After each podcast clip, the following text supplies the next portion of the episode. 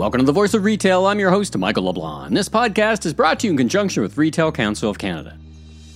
On this episode, meet Marianne Lewis, co author of the breakthrough new book from the Harvard Business Review Press, Both and Thinking Embracing Creative Tensions to Solve Your Toughest Problems. In the work that we've done with lots of colleagues, and we have colleagues globally, we find that there are three um, factors in the world that intensify the experience of tensions, meaning are, are the likelihood you're going to feel caught in a tug of war. And there are three things it's change, scarcity, and plurality, right? The faster t- tomorrow, today becomes tomorrow, the, the, kind of speed you're talking about, mm-hmm. scarcity, that feeling that you have less to work with and more ex- higher expectations. And plurality means multiple stakeholders. And we are in the perfect storm. So I don't think it's surprising yeah. at all. Yeah. That, as you said, it feels unprecedented. I, I, I agree, and it might just keep, you know, moving in that direction. That this is the new norm. Let's listen to my exclusive interview with Marianne right now. Marianne, welcome to the Voice of Retail podcast. How are you doing this afternoon? I am doing well, Michael. So glad to be with you. Well, thanks for joining me. Where am I finding you today? I am in my home base. It's Cincinnati, Cincinnati, Ohio. Fantastic. Well, I'm here to uh, we're here to talk about uh, your your new book, hot off the shelves, available today. But uh, before we do that, let's um, let's talk about you. Tell us a little bit about yourself, your personal professional journey, and and your academic focuses as a researcher. Great. Well, thank you. Uh, I am an academic. I'm a professor of management and leadership. Um, I started my career at the University of Cincinnati and then ended up actually as a dean in London at the uh, City University of London for four years, and then returned just recently back to Cincinnati to be dean of the Lindner College of Business here. In terms of my research, uh, I really started by studying automation. Uh, and then I look, shifted to innovation in product development and some other realms, but across these different topical of focus of my work was this underlying theme of tensions. I just saw them everywhere. Um, leaders grappling with competing demands, feeling paralyzed, caught in tug of wars. And I kept hearing this common language. And very early in my career, I did a, a deep dive into um, the idea of the concept of paradox, which has been around for a very long time, mm-hmm. as in thousands of years, um, yeah. from Greek philosophers to um, Lao Tzu, uh, and that just Who is it? Uh, on. Uh, is it Barry Barry Schwartz, The Paradox of Choice? When I think of a book with that, yes, that's a it's a great example. Barry's book. Yeah. On paradox yeah. of choice, and it's been. I mean, Barry's a good example. As long as this uh, this concept has been around, it's really much more recent that we've seen it in business and organizational studies but it's fascinating. Uh, to me, th- looking at tensions as paradox changes the way we think. Interesting. Now, you did skip over one element. You're a Fulbright scholar. I wanted to talk to you about your your journey. Did you always want to be an academic, and and how did you find your way into the the work you do today? Whether you know the old saying, uh, "Yogi Berra," right? When you come to a fork in the road, take it. Tell me about that a little bit. Uh, no, it, it's a great question. Um, I am an academic brat. By that I mean my father uh, who, who is still alive, but he was an academic, a, mm-hmm. a, a rather accomplished academic at, at, Stanford, Harvard, and INSEAD. And so my rebellion, Michael, was I was not going to be an academic. I was going to be a practitioner. I was going to do business instead of study business. And when I get into my MBA at Indiana at the Kelley School, I I realized I was focusing at least as much, if not quite a bit more, on how they were teaching and these underlying theories um, than on the what. And so, as all my MBA colleagues were starting to look for their Wall Street internships, I decided, you know what? I'm going to take this summer and work with a faculty member on mm. research. And sure enough, I realized sometimes, you know, the apple doesn't fall far. and it, it, ended up happening. And I've loved it. It's been a wonderful career. And the Fulbright was uh, actually an interesting opportunity. Mm. Left for my Fulbright in 2014 to write this book. And, you know, serendipity happens and I ended up being a dean in London. And so I put this book on the back burner for a while um, mm. to really actually practice what I profess and practice leading. And I love it. I mean, it's very hard. I mean, anybody you talk to yeah. on leadership will say you live and swim in tensions. Yeah. Um, but it felt it feels good to, you know, manage my own tension between theory and practice. I think it makes me better at both, or at least it makes me learn. Yeah, we don't have to go. We don't have to go far in our lives or professional professional lives or personal lives to find paradox. So that's why I was no, so uh, interested in and looking forward to our conversation. So the new book with your co-author Wendy Smith is yes. both and thinking, embracing creative tensions to solve your toughest problems. Tell me about your co-author for for a few minutes. Oh, Wendy Smith is tremendous. Wendy and I met uh, when she was actually finishing her PhD at Harvard uh, Business School and realized we were both seeing paradoxes everywhere. At the time, she was studying um, major changes at IBM and how they were managing innovation, uh, both bold uh, innovations for tomorrow as well as keeping the trains running today. Um, and we started collaborating, and that was 20 years ago. Um, we've we've obviously worked with other colleagues along the mm-hmm. way, but mm-hmm. always ended up being really primary co-authors for each other. Um, and she is at the University of Delaware now. Talk about the tradecraft of the book. You mentioned it earlier that you kind of kind of put it on hold. Um, but how did you approach writing the book, bringing it to life? I think I, I couldn't find another book. You, you you're a contributor, but is this your first book? And so take me through a little sure. bit of the tradecraft and and why you thought there was finally space on the shelf for it, and and and importantly, who did you write the book for? Who is this an academic tomb, or is this something that, that should be on the desks of of leaders?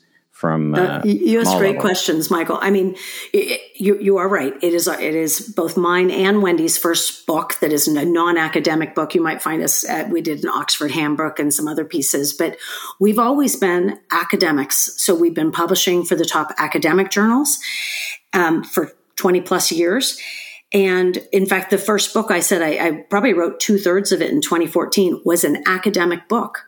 Hmm. But what we've seen, particularly over the past probably two to three years, is the language of paradox and both and all over the place. We've seen um, Deloitte's using it. Uh, Barclays, uh, Wendy is a Yale graduate, and they actually they use both and in their marketing.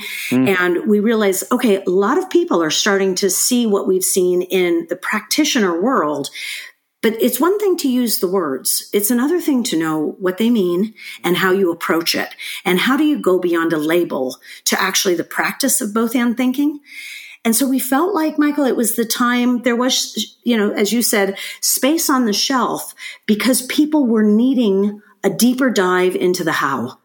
And what does it really mean to be a both and thinker? How does the, how do paradoxes play into our lives, our, our leadership, our organizations? So we took this as a time I, we completely rewrote what I wrote in 2014 to your question about audience and said, actually we had a couple of questions our first question was you know clearly we are business professors so we've been studying paradoxes competing demands tensions in organizations in business leadership and as we've been doing that throughout, we see them in our own lives. We've spoken with many a leader who ends up turning the table and starting to talk about the tensions between work and family, mm-hmm. self and other. We get into all sorts of much, much more individual personal tensions. And it really shifted our focus in this book to say it needs to be for everyone. And it's more of, it's a big idea book rather than a business book. And that challenged Wendy and me mm. to in our language, in our skills. I mean, as I said, we've written for the academic journals. This is not an academic book.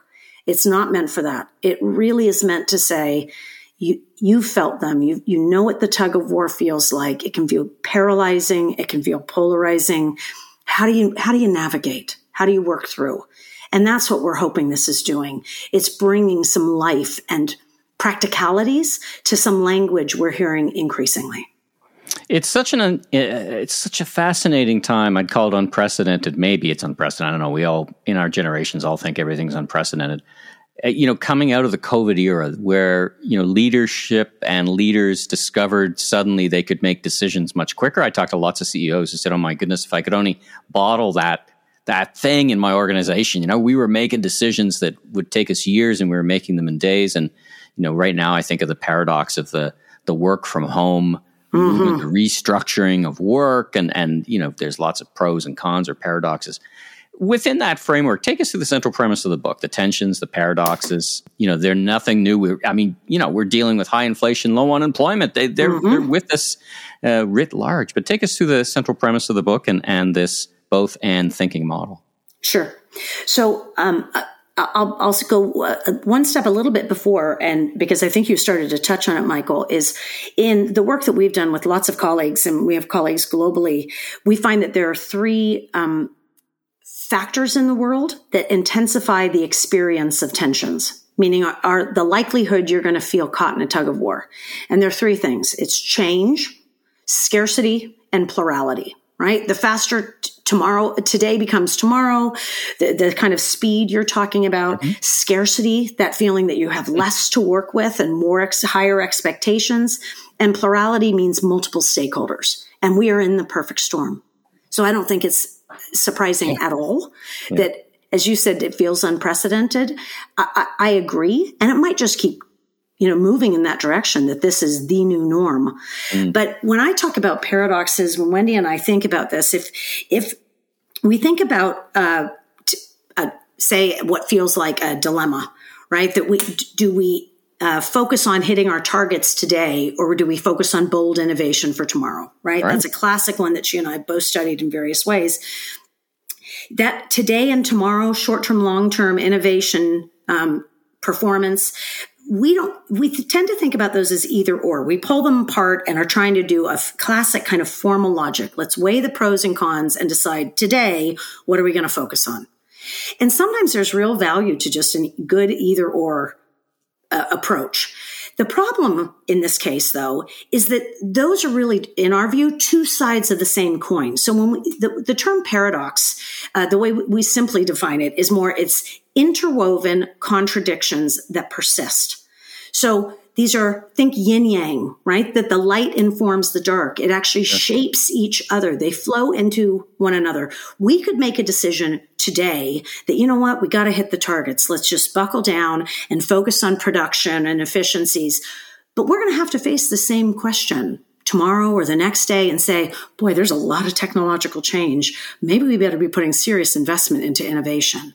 And we're going to, we're going to juggle with both sides of those coins ongoing. And really, if you think about that particular one as a paradox, right? Our day to day functions are exactly what funds the basic R&D, the more radical, risky innovation that we're going to do. You've got to be paying the bills. Sure. And at the same time, those radical innovations are going to become your fundamental foundational products of tomorrow so that today and tomorrow really plays off of each other. And we could do the same with lots of other uh, mm. paradoxes that we see quite a bit, you know, global, local. Uh, yeah. You and I were talking about it a little earlier, the social and financial demands on firms and on our lives, mm. self and other. I mean, it's a long list, but the difference to us is how do you move beyond thinking of this as a trade off to a paradox? Mm. And that changes the way we, we play with both sides and their interconnections. It's so interesting because it, it, reminds me of, of, interviews I've done recently. Dan Pink, The Power of mm-hmm. Regret. Mm-hmm. Soon You, I interviewed last week, The Benefits of Friction. You know, us retailers oh, yeah, are wonderful. about taking friction out, right? But he's saying, hey, you know, it's not such a bad thing to slow things down every now and then. It feels like what you're saying is that there's a power in mastering these contradictions and recognizing the reality. Talk more about that, and you know, what are some of the tools that you can you can give that uh, the the folks listening can say, you know, I think I can I can apply this. What what you know, call them mm-hmm. a framework or a rubric or a sure. tool. What, what, advice do you have? Well, I think the first piece, is, I think it's the first part of your question is, you know, the power behind it. Um, we see paradoxes as a double edged sword, right? They can be absolutely paralyzing to people. How in the world do I, you know, work through the tug of war? But they that creative friction we see again and again is really positive and powerful. Now it might be uncomfortable initially, but it's how you work through that, that friction. Um, the example I, I, often think of is one of my early studies with, with, with Paul Polman at Unilever when he was developing their um, sustainable living plan and he would talk all the time about you know okay so our, our, the goals were very clear for him we're going to double our profit and cut in half our environmental footprint. And everybody would say, you know, Paul, it doesn't work that way. Mm-hmm. Right. And he said, no, we touch 2 billion consumers a day. It has to work that way. So then the question is how? All right, we're announcing a new product. Say we're, we're, we're going into, into a community in Africa. Now the question is how, what's that going to do for the market? How are you going to raise sales? How are you going to grow profit? And at the same time, how will you reduce water, reduce energy, um, manage uh, transportation? Um, pollution on that side. And he was always trying to push, get the tensions on the table. He would say, if people would come to me with a clear cut, oh, we do X, he would say, go, go look harder. Tell me the opposing ways that we could do it. Tell me every challenge. And it feels uncomfortable because you might have conflict. You might have to have real debate. But the view is, and I completely agree with Polman on this, we don't have our best selves if we don't have the variety of options mm. on the table that really push us out of our current thinking. So you asked about um, tools. We, we developed something uh, from a lot of work that we've done and others. We call in the book the paradox system. And we really think there are four tools for just sake of memory. We, we think about them as A, B, C, D. Uh, a is assumptions, B is boundaries, C is comfort, and D is dynamic. And if I do it just simply, the A for assumptions is about we need to change our mindset. What do we assume is going on? And how do we question that right off the bat? And the biggest step to this is we have to start changing the questions we ask. When we say, do, when we when we build out an either or question, we say, well, should we focus on sustainability or on profit? You've immediately limited your possibilities mm. just by the way you frame that question in terms of B, for, which is boundaries, then it's how do you put a framework around that? So you're holding them together. You know, I'm, I'm using the Polman Unilever example here, but right, he had very specific, and obviously it was a great team at Unilever. They had metrics on both the profitability and the sustainability side. So every time you went into a new product or a new growth strategy, you had to complete in a framework both sides of that equation to demonstrate it. It held them together. The C is for comfort, and that is because tensions are emotional. They're uncomfortable. And our defensive reaction when we're uncomfortable is to go for something simple, clear, and focused, which is nine times out of 10 going to be give me an either or so I can move on. Mm. It's just, it's short lived and it's limited. And then the D for dynamics is, you know, we really push ourselves and others to think about dynamic balancing. Because paradoxes aren't going away, you might be solving a problem, but it's, it's not permanent. So dynamics is about how do you consistently and continually experiment, push the envelope. You know, uh, with Polman and a lot of other uh, leaders we talk to, they say one of the challenges of being a paradoxical leader is that people can say, I don't know, are you sending mixed messages? Mm, are you waffling? Mm. And he, the, the trick that we've seen from a variety of leaders is they're very clear. It is both. And I'm going to keep reminding you, we are doing multiple things simultaneously. And today I might say, I need you to focus on X. But I need you to understand you're focusing on X because tomorrow we're probably going to focus on Y and they go together. Hmm. And so it's a consistency. But for us, the paradox system is a set of tools that we found really helps um, leaders, teams, and organizations work through, navigate these paradoxes. In the book, you've got uh, several examples of, of course, being here in Canada. I wanted to, to mm-hmm. ask you particularly about the Fogo Island example. Take us through that. The Fogo Island example is just uh, beautiful. Zita Cobb um, was a study that actually uh, Wendy did uh, with another colleague. And um, Cobb was really looking at, okay, so how do I, how do I help a community as people are really leaving Fogo Island? It needs an economic rejuvenation, but a, a community very proud of their roots, understandably so, a really rich tradition from cod fishing to their crafts. And so they had had lots of debates. I mean, they had started things on Fogo Island like, you know, um, a scholarship program and, and Zita had started this herself. But then what she found is, well, wait a minute. It was encouraging for the people of Fogo Island, but then they left to go to college and they didn't come back. I need to do something right. on the island itself. So the Fogo Island Inn is just, to me, it is a symbol of paradox. She built this remarkably luxurious inn on what um, she calls one of the four corners of the globe. And it is a combination of the most beautiful, high tech, uh, extravagantly luxurious um, elements. And at the same time, it is they're all the crafts from the um, bed sheets and, and comforters to the art on the walls is all local. The local uh, members of the community actually serve as hosts for the guests that come to the Fogo Island Inn. And it's this blending of mm. the future and the past and the global possibilities because people come from around the world um, to the inn and meet the locals. And as the locals are sharing just the power of that local community, community and its traditions. So I think it's just a really beautiful example of the ebb and flow of past and present and traditions and innovation. Well, even even the modern architecture that's nestled into the rugged beauty of oh, it's so beautiful. You have seen it too. Island. Oh yeah. yeah, oh yeah, yeah. My my brother's actually been there and, and oh really has gone and and uh, it was one of his kind of uh, bucket list goals, as it is for me actually. So let's talk about something else that worked. I don't know. Sure less so Brexit. Let's talk about Brexit. Mm. Um, was there a better way? I mean, it became a very, I, I, is another word or framework you have, polarized. Mm-hmm. Uh, well, it, it wound up one way. I mean, there has been a, a, Brexit. Was there a better way? I mean, you you were living there, so you've got you've got some very uh, hands on, and you lived in that environment. Uh, what's your, if they would have had your book then, would we be in a better place now? Well, and it's interesting because um, I write in the book of a, an experience. Mar- Mario Barroso, who is um, the president of the European Commission, came and spoke at, at my business school, and when I was there and it was it was just after the vote and I just I had a wonderful dinner a private dinner with him and some others afterwards and and hearing his take on it was fascinating as well. I mean so you know obviously hindsight is 2020 and we can look back but there are a lot of parallels for other political polarization we see.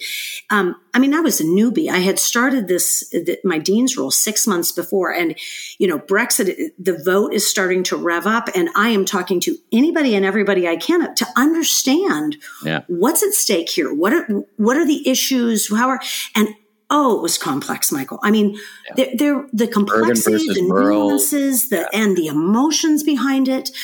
And similar to some things like, like the U.S. political, uh, situation, it, it had polarized to a very simple, clear, we're leaving or we're staying. Yeah. Right. And it, and the simplicity around both of those completely negated what would become i mean i still think it's thousands upon thousands of pages of contracts that they're still working through and i'm not saying necessarily what the vote happened but it wasn't it, they never got to a very nuanced complicated interesting discussion for the voters let alone within parliament Hmm. because it had polarized to this we, we, are leaving because it's patriotic versus we're staying for the for global leadership economic because it's for, economic right, right, and yeah. economics and it was it was much more than that i mean the, the more people i spoke to about it the more i thought i would love to hear us have a real debate around all of the complexities and nuances this isn't mm. a it, it wasn't as simple as it was um, and, and, the the story I tell in this book, I just oh my gosh, I remember it like it was yesterday. Mm-hmm. Two two of the people who had helped me just better understand the, the intricacies of Brexit were two of my board members at it was the Cass Business School. It was recently named Bayes Business School. So, and these two uh, leaders were on both sides of the debate and were incredibly b- brilliant mm. business leaders and could explain lots of reasons and complications of why they felt that it, it, when you have to come to a vote, this is why they wanted one or the other. Okay. And so I understood from their view, the two, their, their two different votes. And so we are walking after Mario, uh, um, Barroso had, had spoken and I'm walking kind of between them. And one of the gentlemen says, um, to Manuel Barroso, he says, well, I mean, those people who voted to leave are uh, ignorant, racist. I, I, can't remember the slew of expletives he used. And I'm sitting here next to the other gentleman who I know was that person and wasn't anything that this man just said. I mean, just nothing. It yeah. was, and without even batting an eye, Jose Manuel Barroso just looks at him and smiles and said, Ah, it is such a complicated issue. I'm sorry we couldn't have had richer discussions. Let's have that conversation more at dinner. And as he said it, I, th- I thought I was going to have a fist fight between me.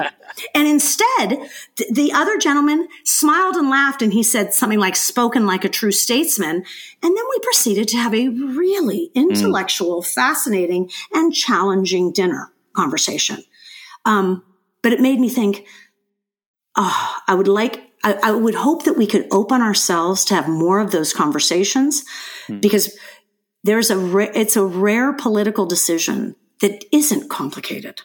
Right? That right. not nuanced. They are by the, they are by their nature, right? They I mean, are by their nature. There's very few clear cut yes, everyone wants uh, action on climate change, but of course, you know, there's lots of stakeholders and lots of different ways to approach it. And now I, I, have to ask you: Were you convinced one way or the other? I mean, you can you're now sitting safely in uh, Cincinnati, so uh, were you convinced one way or the other? Was it the right thing to do, or did you even form an opinion? I, I mean, because I don't know that I formed a full opinion. I mean, I thought it was very risky to leave because of the host of economic, mm-hmm. but also very human. I mean, there were so many reasons to, to stay, um, including the original reasons of why the European was developed in the first place, mm. which was which was much more about um, political stability uh, it, and economic stability in the region to avoid what you know World War III.